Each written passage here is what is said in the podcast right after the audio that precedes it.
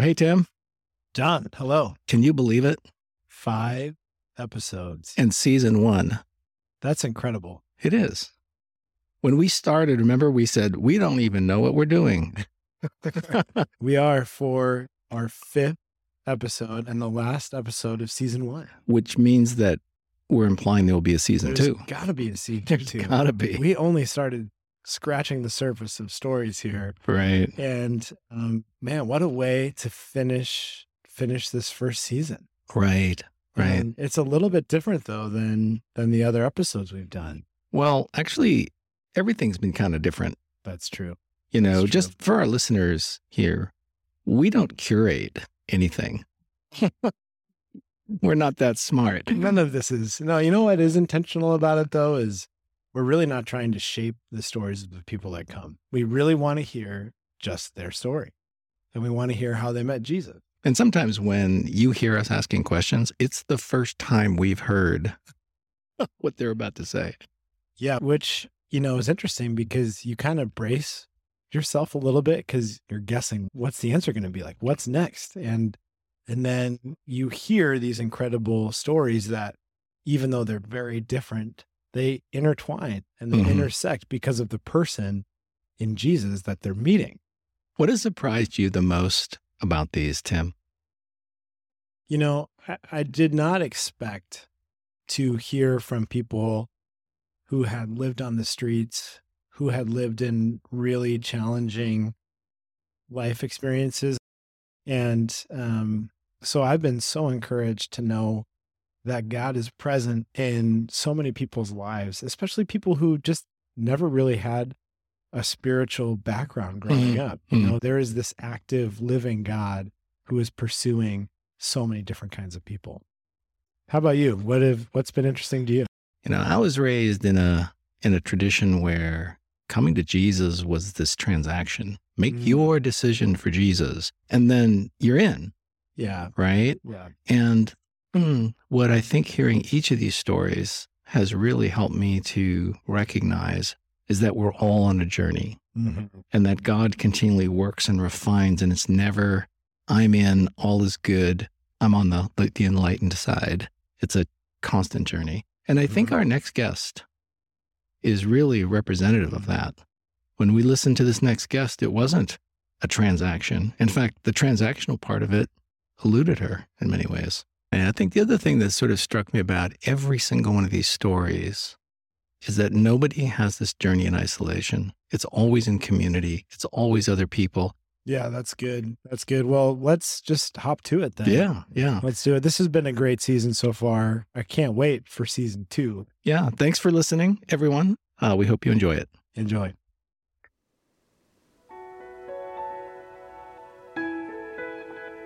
Pretty typical 1950s blue collar neighborhood. A very loving home. We weren't wealthy, but we were loved and mm-hmm. cared for. When he asked me that question, Are you a Christian? And I burst into tears and I said, I don't know. When I joined the Bible study, I felt like I was being bathed in love. That God said, You want to know me? this is who I am. I am all of this love for you. And so I was telling him some of these things that I was learning about God. And he said to Dolores at the time, he says, I think I need to learn more about who this new best friend of my wife is. Welcome back to Creekside Conversations. Today we are so blessed to have one of our very own Creeksiders joining us and sharing her story of faith and her life with God. It's Luanne Clark. Yeah. Luanne. Welcome, welcome, Luanne. Welcome. Thank you. It's lovely to be here. So we're going to do a little bit of a background for just to let people know who Luanne is. Luanne has been part of Creekside for how many years? 10. 10 years. Uh, she's been part of my wife Patty's Bible study. And when we were talking about people we should bring in, uh, Patty said, You've got to talk to Luanne. So just before we were recording this, we had dinner and we got to hear a little bit more of Luanne's story, which helps give us some context uh, what sort of things to ask her. The thing I think that struck us as we've been recording this is how different everyone's story is, but the consistent themes about how God just surprises us in the way that he shows up and the way that he invites us into his kingdom. Yeah, Luanne, you're from Portland. Yes. Okay. And tell us just a little bit about your childhood and your early life growing up here in the Northwest. Right. It was pretty typical 1950s America, blue collar neighborhood. My dad was a construction worker.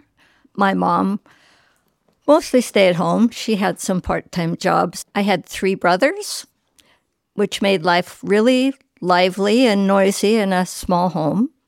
But I had the blessing of my maternal grandparents, who were Swedish immigrants, who lived uh, right next door. And that was my refuge in times of too much brotherly chaos. And so you didn't add to the chaos? I, I was a pretty quiet child. Mm. I didn't I didn't create a lot of trouble. So I was busy yeah. playing with my dolls while my brothers were having boxing matches. Oh, there you go. I like that. Yeah. Your brothers didn't mind being in trouble, though, is what you're saying. We all lived through having them grounded. And then when all their friends would come over because they were grounded, and it made my mother's life even more hectic. So, so for those who don't, who may be listening to this that don't know about Portland, Portland is an old seaport town, city in Oregon, and it's right on the Willamette and Columbia River. and I don't know if you knew this, that it was founded by two sea captains, one from Boston and one from Portland, and they drew straws. No, they flipped the coin. They they rolled the dice, so to speak, and it could have been Boston, Oregon. A yeah. coin. Could it could, a coin. It yeah. could have been called Boston, Oregon. It could have been. Mm-hmm. Yeah, yeah. Uh, I love that stuff the neighborhoods were safe. We had a wonderful park a block from my home where I spent the summers where they had programs for kids. Mm-hmm. And we walked to the stores, we walked to the library, walked to the movies. It just was, it was a great place to grow up. Mm-hmm. And I did come from a very loving home. I do. We weren't wealthy, but we were loved mm-hmm. and cared for. So tell us a little bit about your upbringing from a religious or spiritual perspective. Yeah. Yes, neither of my parents went to church on any kind of a regular basis. My dad was brought up in a more strict Baptist home, and he was glad to leave when he left home. And my mom, I think, was just tired mm-hmm. on Sundays but we did. We, we went off to Sunday school off and on throughout our childhood. My older brothers dropped out before my younger brother and I did, but the Methodist church that we attended had a church bell, and I loved hearing that on Sunday mornings mm-hmm. and heading mm-hmm. off that direction. And once in a while, they'd let a kid ring the bell. That was fun. And mm-hmm. my Swedish grandpa attended church every Sunday. He was a devout Lutheran, but my grandma didn't go with him. And I didn't even think to ask why not when mm. they were with us. Mm. But my friends were about the same. So you would go to Sunday school and then you started going to confirmation. Is that right? As you got older? Yes, some friends attended the local congregational church, mm. and I'm not quite sure exactly how I got there, but remember they had a younger pastor and he formed the confirmation class and it was it was all girls. Yeah and we were in about the eighth grade uh, or freshman year of high school through that time. Mm. He had told us that he would call each of us in individually and just, I think, to confirm where our beliefs were before we went through the confirmation ceremony at, during a church service on Sunday. And I was really nervous about it because I loved what we were learning in confirmation, but I just I didn't have any feeling of that I was positively a Christian. Mm-hmm. And when he asked me that question, Are you a Christian? And I burst into tears and I said, I don't know. And he very kindly confirmed what I believed and he said, I think that you are. And so it's, I it's all be- right. I You- bestowed this upon you. Mhm, yeah. I think you're okay. We did finish up confirmation, and but I didn't feel a real personal connection With with Jesus. Yeah. yeah. So you graduate middle school or eighth grade or whatever, and then you go off to high school Yes. and you're a freshman and something pretty important happens. Yes. Or Toward, or someone pretty Yes. important happens. yes. Just toward at the end of my freshman year, I began dating my future husband, unbeknownst to me at that point, but he was pretty cute, and uh, he had a real thing for me. So. There you go. He liked quiet, smart people that followed the rules. Right. Yeah. That's pretty good. so, oh. so- what was his name? His name was Paul Clark. Paul Clark. And we had typical teenage romance. There were a couple tiffs, but by the end of high school, we were still very committed to each other. So you dated all throughout high school. Yes. And that's pretty amazing. And so then you went to college. yes. Went Okay. to college. I went, I had a scholarship to Portland State, and Paul decided to go to a junior college that was also in downtown Portland, but just very quickly found that he really didn't know what he was there for and was anxious to kind of go for some independence. And so he quit and got a job and I continued in school and and continued dating. And he very much wanted to get married. And uh, How did your parents feel about that? oh, I have. my mother was not thrilled. Even though she had known him for so long. It wasn't the person, it was the timing. Ah, okay. That's very young. Sure. But we became engaged in my sophomore year and and just started planning a wedding for summer. And my dad finally said to my mom, I says, I think you just let him go. And how old were you? You were like 20 or so? The day we got married, I was 20 plus three days. Wow. how and Paul was the same age? He was he was older than me. He was like 20 plus seven months. Okay. Okay. So he had a little bit more wisdom and Huge age difference there. Maturity. Yes, yes. I was an older man.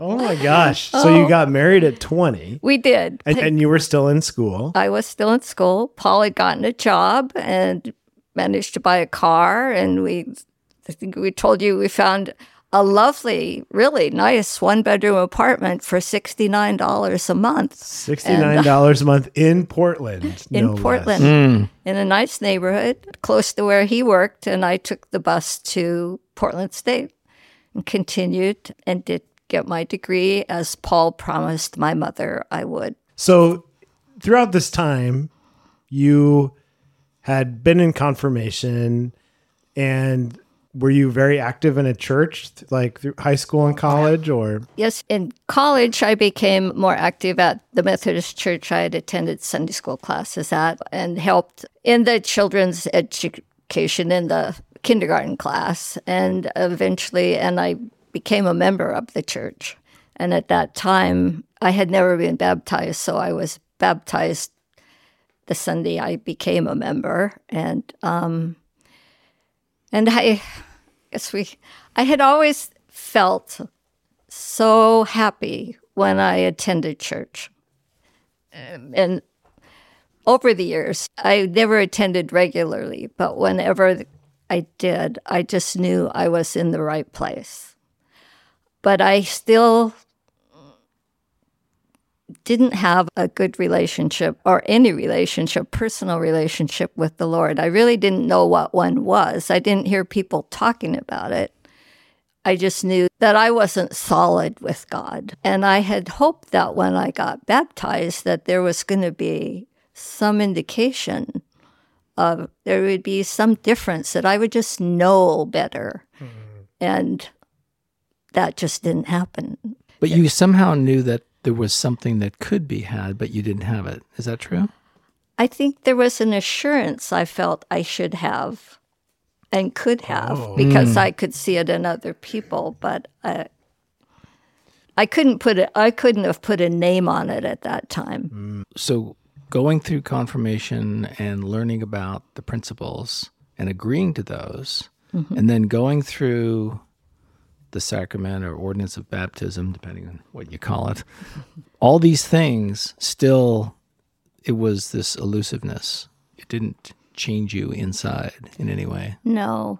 And I also wasn't really ready to make a bigger commitment of what maybe it required to. I was busy with school, I was busy with Paul, then we was busy with the marriage. And it seemed like what a huge burden to go to church every Sunday. Yeah. Yeah. Did you get a sense that more would be required of you in order to have a deeper fulfillment of that longing? Yes, yes. A commitment from to give up the things I didn't feel like I mm. wanted to give up right then. I remember saying, God, just please wait for me. I'm just not ready yet.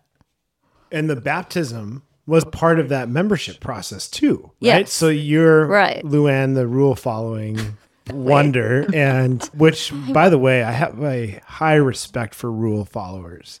My wife is a rule follower, and I deeply appreciate that about her because I need someone to keep me going in the right direction all the time. She's like my, besides the Holy Spirit, she's my moral compass. Mm. And that membership process included baptism. And you thought, I better do this if I'm going to be a member. Yes. Okay. Yeah. Wow. Now, did you continue at that Methodist church after you got baptized and you were married and all these things? We were married in that church, but then our new apartment was in a different part of the city. So it wasn't in the neighborhood anymore. Hmm. And we were newlyweds. So we attended infrequently. Yeah. what newlyweds don't have time for church, right? Um, That's right. and you just got to live your too life. busy. You got to do your Right. thing. Yeah. No, we we were not regular attenders at all. So Paul is working and you're finishing up school. Yes. And then kind of what happens next? Then after I graduated, I got a job in an office for, and worked a couple years and he worked up a little bit and in his profession and then we decided to start a family.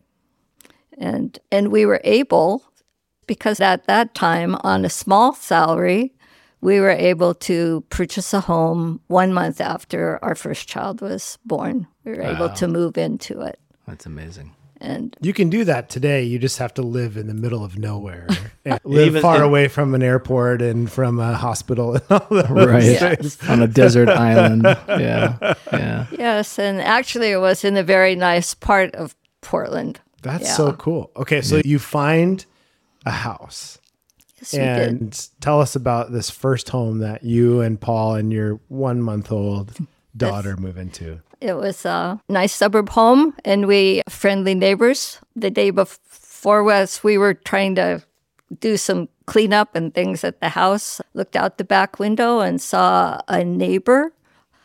As either a teenage girl or a mom, we weren't quite sure. She'd been mowing the lawn and was wearing shorts and combat boots, and had three little children with her. And climbed over the fence and knocked on our door and gave us a bag of chocolate chip cookies and welcomed us to that neighborhood. And I was just struck by how drawn I was to this woman and how I just knew right away that we could be friends. And what was her name? Her name was Dolores Jarvis. Wow. Was it the combat boots that you liked? it is, was Portland. Yeah, I know. Know, my mother in law was with me and she looked out the window and she was alarmist a bit. And she was, Oh my gosh, there's all these kids crawling over the fence. and that included Dolores. It wasn't just the little ones. She couldn't you couldn't tell Yes. which were the kids and which were the parents. huh? right. Yes. And that was a major point in God's grace in our lives was mm. meeting Dolores Jarvis. That's really cool. Not long after meeting her, she said, "Well, If you're not going to church, I can invite you to a really good one, which was West Hills Covenant Church.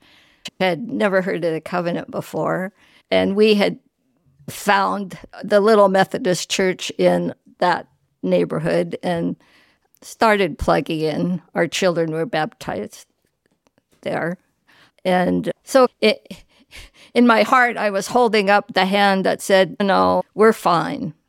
We have a church. And if you have a really charismatic kind of mm. religion, just, I'm not, I'm fine without that. Sure, you didn't. You weren't ready to be recruited into Dolores's church, and Right. The local cult. The local cult. yeah, yeah, of course. Why would you do that? Yeah. So even though you started becoming friends, you weren't going to church with her or anything like that. No. But her relationship with Jesus was so vibrant that you couldn't know her for very long without hearing, in a very natural way, some of the things he was doing in her life. Mm-hmm. Yeah. And so Dolores completely introduced me to what a relationship with Jesus looked like. And so you're telling us about she was married. She was married, and her husband, Jack, was a policeman.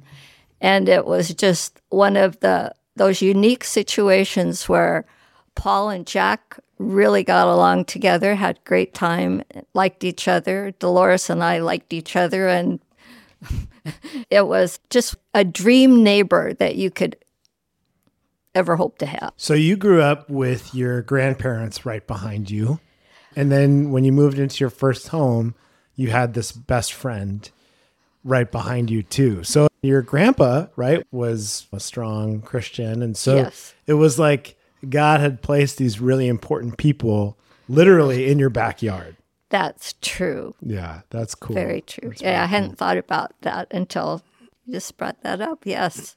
our backyard, backyards the backyards were pretty important in our life. Yeah, that's mm. cool. Mm. So you and Paul and Jack and Dolores, you're all friends and spending time together. Your kids play together, that kind of thing. yes. And we did, I will mention that Jack did not share Dolores's strong faith. He did not attend church with her. Sure.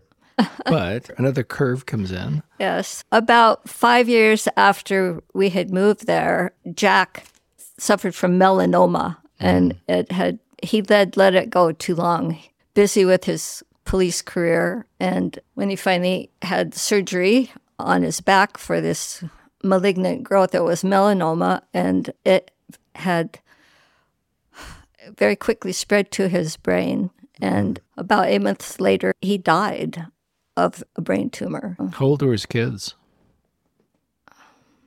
The oldest, five and six. About 11 was the hmm. oldest, and hmm. five was the young. Jack was, he was not a believer. He'd been raised Catholic, but the police chaplain did call on him in the hospital and, and talk to him. And Jack had anger issues. And he told the chaplain that he was just tired of carrying around this bag of hate and anger and and was led to Christ with to the police chaplain. Wow. Wow. Yes. And and Dolores found this out. So hmm. it was God's grace to her Wow. before Jack died. Hmm. Yeah. Hmm. Wow. So Jack passes away. And at this point, you and Dolores are very close friends. Yes, we are. Okay. So how did she do in all of that? Ah. I'm sure it was very difficult. It was, oh, we wept together, yes. But I also saw how her church family came around her and how Jesus just provided for her and the children. They had planned to put an addition on their home and had the architect had drawn up their dream mm-hmm. and but Jack died before they were able to finance it and get it going. And after his death, his police friends and people from church worked together and they put a wonderful addition on her little two bedroom house that had have our four children in it. Yeah. And it was just it was just amazing to see that happen and hear all the stories that made it happen and be part of the Saturday work parties over there. It was like a big party every weekend for Yeah. until that got built wow. and any intervention that or any gift you could see that was obviously God at work. I was hearing about. I was I was pointed to the uh, attention. Mm. That's who was responsible. So know. Dolores was giving glory to God throughout all of this, while always. while at the same time still grieving the loss of her husband. She was very strong. I appreciated her strength. I perhaps didn't appreciate the grief and the, mm. just the pain that was mm. associated with it. Mm. Although we were grieving the loss of a dear friend mm-hmm. too. Yeah. Mm-hmm. So And I'm sure watching the kids doing the parenting thing all together in in that time, it's a pretty beautiful picture of what it means to have community around you. Yes. And Dolores had three girls and a boy. And what was really nice was how men from the church stepped in to father that boy. Mm. Mm. Wow. Mm. Also, to give him good boy experiences and to see a man with integrity working with him. So throughout that process, you got to see God's grace, as you mentioned earlier, God's grace up close and personal. Yes. And this had been, you had been friends for about five years. And so you're seeing God do these incredible things. So, what was happening in your heart spiritually during that time? in my heart, it was, I think it, there was a little bit of envy going on. Hmm. To be truthful, it was finally, I know it was just one night in bed after Paul had fallen asleep, and I was thinking about her and all that was happening. And I just said to God, I said, I just want a relationship with you like that. And I will do whatever it takes to have that. I was finally ready to say, whatever you need from me, God, hmm. I will do to know you like that. Wow. Wow. And how old were you at that point? I was 30. Wow. Okay. So you had done confirmation and you had gotten baptized and you got married. You were a church member at that point. You had done all these things. And yet it wasn't until you were 30 that you made this declaration God, I want to have this relationship with you. Right. Yeah. There you It was go. a plea. I hmm. just want to know you like that. Right. Wow. I read something recently that when you open the door to God, you find out that He's thrown it open to you. You know, mm-hmm. and it was just like that. I it began with a neighborhood Bible study that Dolores had been attending and I had been ignoring, and this wonderful woman just invited neighbors into her home. It was the church she belonged to believed in neighborhood evangelism. And she was just she was a really good teacher. And so there I was with other women in her lovely home every week. And when I joined the Bible study, they were studying the first, second, and third John. And if you're familiar with the Bible at all, you would I you would know why I felt like I was being bathed in love. That God said, You want to know me? this is who I am. I am all of this love for you. And Yolanda was the teacher's name, and she was Italian descent and had beautiful, deep brown eyes.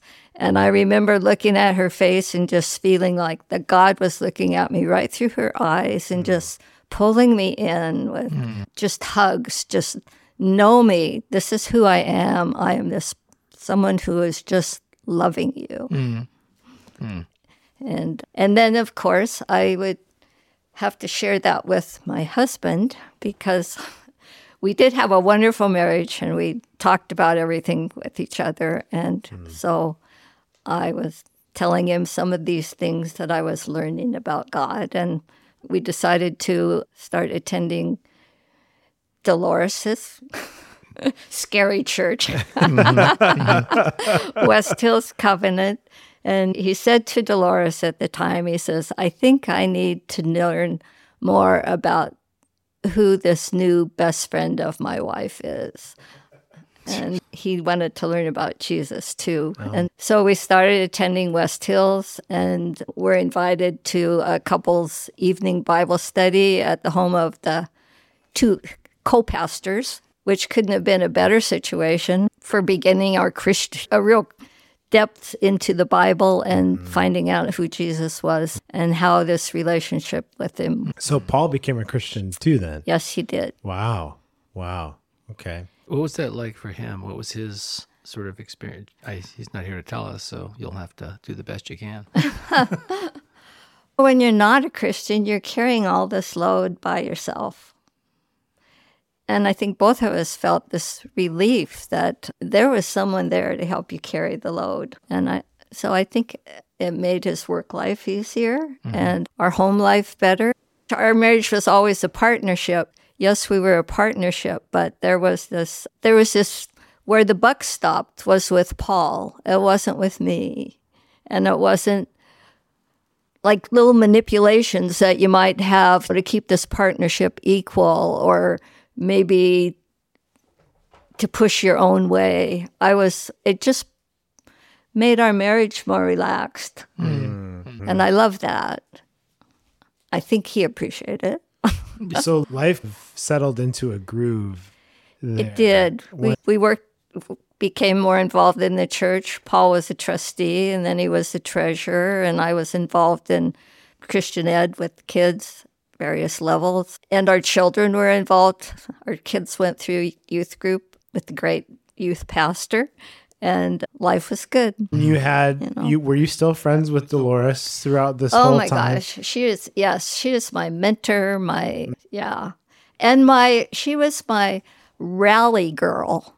It was so fun to know her. I didn't mm. have anybody who was more pleased with any progress I made or anything I was involved in. And she was with like this with other people. She was just a people magnet. she She's a mm. people person and she just you couldn't help but love her. And yes, she was my sounding board and my, yeah, encourager to step out and try new things. Mm. And I wonder what would happen if somebody had told you, Paul, Dolores, and Jack what was right around the corner when you first met. Uh. to imagine, hey, you're going to go through this next to impossible experience.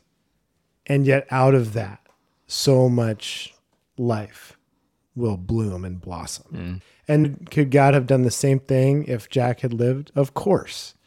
But to hear this story of these two friends and all of the good things that came out of that close, tight knit friendship, that's pretty special. it was. It doesn't happen but once in a life, I think. Yeah, that's good. Yeah. So your kids are growing up in the church, and you and Paul are have your leadership positions, and you get to do that with your friends, and it's just going well. And then what happens next? Uh, one was my discovery of women ministry. Dolores had asked, even after I joined West Hills, I didn't participate in everything. I'd never gone to a women's retreat. It was just like, oh, I just couldn't leave the family for a weekend. And there's the expense, and our budget was always never overflowing, put it that way. And so she'd invited, she tried again. She said, Why don't you come to retreat with us? And I said, Oh, I just, it, just can't make it. Sorry. And then a few days later, she said, she says, "What if you could come to retreat for free?" She says, "We one of our women can't go, and she wants to give away her place." And I thought, "Oh, maybe Jesus really wants me to go to retreat." Hmm. That ah. was my introduction to Covenant Beach, and it was like opening a whole new world. Hmm. Oh my gosh, I learned that I could be a Mary instead of a Martha. Oh, mm. I just went that weekend and just soaked up everything. wow. It was just, I had never been away from my family like that, ever. Wow. Wow. Okay. And thank God when I came home, Paul understood that it had been like a life changing thing for me. And when it came time around for the next retreat and the next retreat and the next retreat, there was never any problem. they actually got along quite fine without me for the weekend. Probably had more fun without me. Yeah. Or at least that's what they told you. Yeah. So I just want to stick that in. That that was a real awakening for me. Okay. How did that change what you saw up Mm. until that point in your life as your calling? At that point I didn't see it. I was just it was just a huge blessing. And and I always appreciated when we had women things at church. Hmm. And women's I ended up going to women's Bible studies at my own at West Hills and not just I didn't stay at the neighborhood one forever. Hmm. I felt called to plug in more to West Hills, but but but I didn't know what was in my future. I hmm. just knew I really liked what the women ministries opportunities that it gave for us to have a special time mm-hmm. away from everything and be Marys for a mm-hmm. weekend. And, and by that, you're just talking about the biblical story, right? Yes. Where Jesus is teaching at one of his friends' houses, Mary, Martha, and Lazarus, it's his siblings. And Martha is busy hosting the party, and Mary is sitting listening to Jesus. And Martha pleads with Jesus and says, Hey, tell Mary to stop listening and start helping me. And Jesus says, Mary made the right choice. yeah. Yeah. Yes. And I tend to be just, I'm a natural Martha. Yeah. Oh. Nothing wrong with that. You go and sit and listen to that person. I'm going to make dinner for you. And oh, Yeah, I yeah, I do a lot of standing around and talking. So I think I'm a lot more Mary than Martha myself. I have a hard time getting stuff done Yeah. sometimes. So okay. Yeah. It's easier to be a Martha when you like to check the box. Yeah. and when you hate checking boxes, it's way easier to be a Mary. Yeah. right. So you have to marry someone Oh, to make you check the box. yeah, I know. yes, this is the deal. Yeah. Yeah. I like to see progress. Was Paul the same way? Was he very? Was he? Yes. Let's get stuff done kind Yes. of guy. Okay. Definitely. That's Yeah. why you got along so well. yeah, Probably. Yeah. You Yeah. probably got a lot done. you understood each other. That's cool.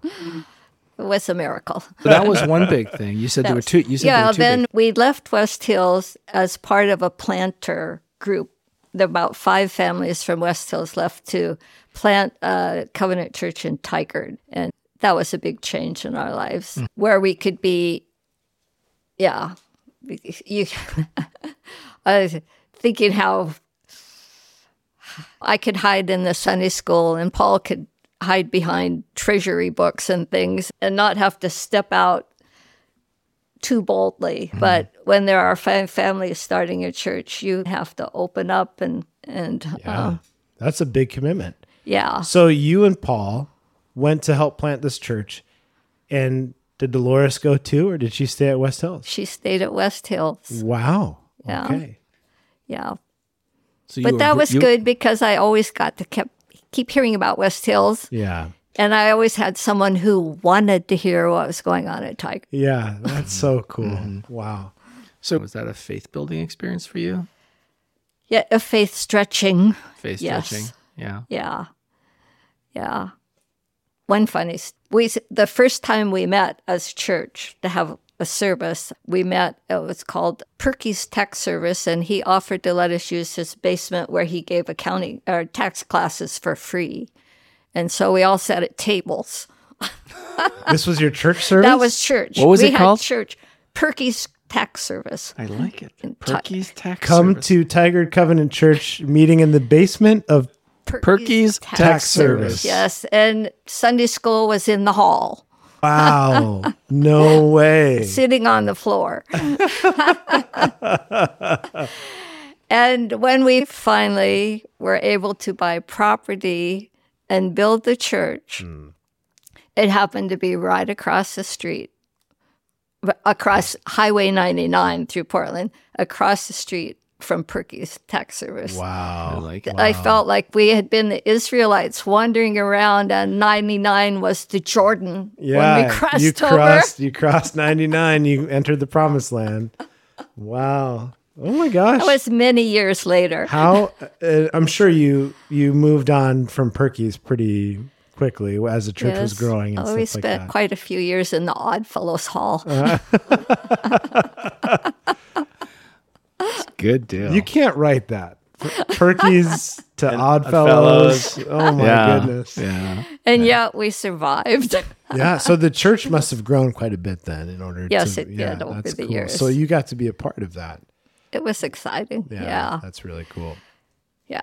And then in 1999, Paul was diagnosed with pancreatic cancer. Hmm. And it had already spread to his liver. And so he was diagnosed in beginning of June and he died in October. Oh my. Oh my goodness. Wow. And what just before he was diagnosed, the month before he was diagnosed, we had decided to leave that home. That was the backyard to Dolores. It was a tri level. So I had a lot of stairs, and we saw the problems our parents had Oh yeah. as they came to visit, and we just decided that we would buy our retirement home, mm. and it was like about 15 minutes away from where we had been living, and it was a single level, nice home. Mm. And it was just a month after we moved there that Paul was diagnosed. Mm. Wow. Um, what was that like for you?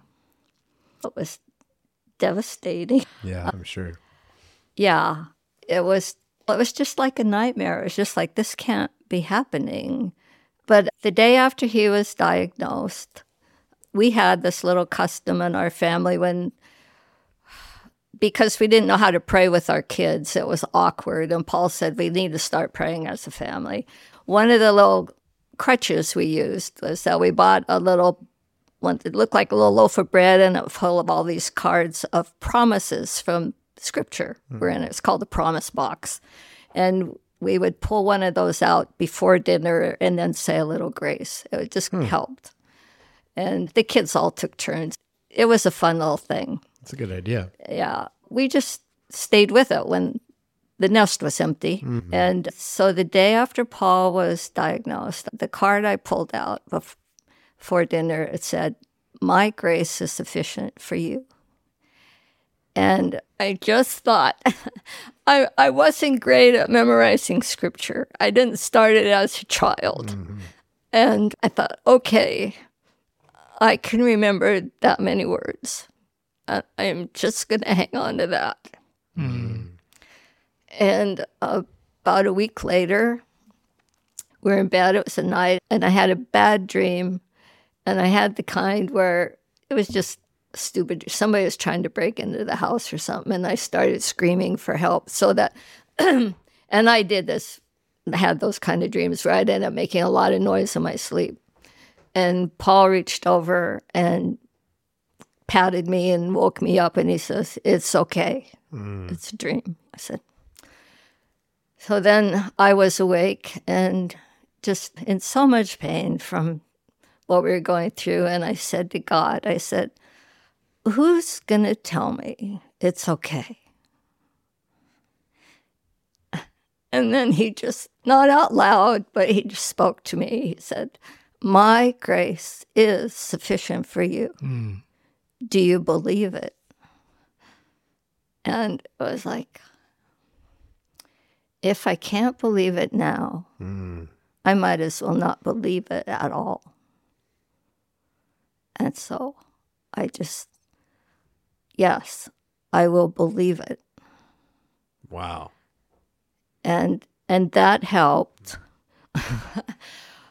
I would still just go into panic, inside panic attacks of just thinking what we were going through, how we were going to do this. How am I going to live without him? How old were you at the time, if you don't mind me asking? 57. Okay, yeah, We were both really young. 57. Yeah, Yeah. and you had done most of since you were what, like thirteen or four, or fourteen or fifteen? 14, yeah. Yeah, so fourteen to fifty-seven, you had lived your entire adult life, with Right. him, adolescent and adult life. And so I remember just, I, Paul looked at me and says, "You've just got to quit crying." But one night I was, I was just, I was waiting for the bathtub to fill up, and I was just crying in the bathroom. And I just finally said, "God, I just put Paul in your hands because there's nothing I can do. You've got to take this pain and just carry it for me."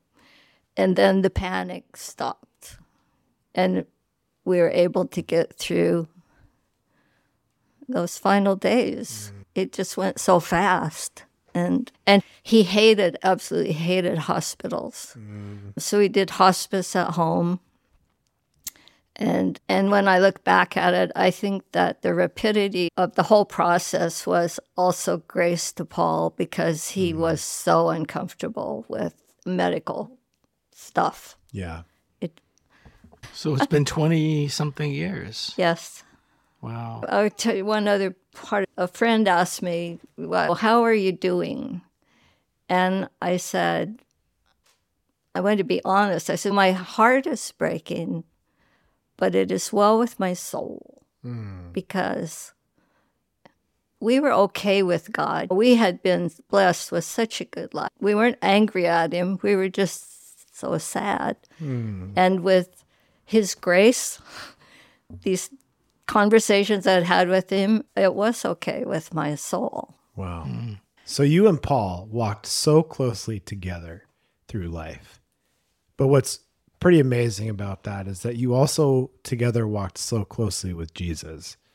And that's a real gift, I think. And so to hear that you walked in through that stage of life together and death, right? Is just incredible.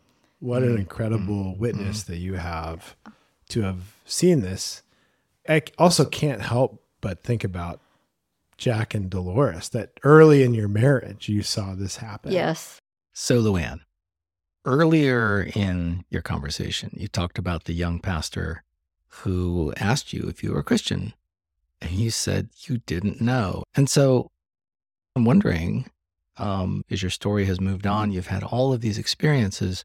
Was there a point in time, or was there some moment when you said, Oh, this was when I knew that I was a, a true follower of Jesus, that I was a Christian? So I was sitting down at lunch one day and had a some kind of Christian publication that I was reading. Can't remember what it was. Don't know what it was about. Mm. but something in it um, just triggered this. It's like a punch in the gut. It was like, oh, this wonderful new friend I had,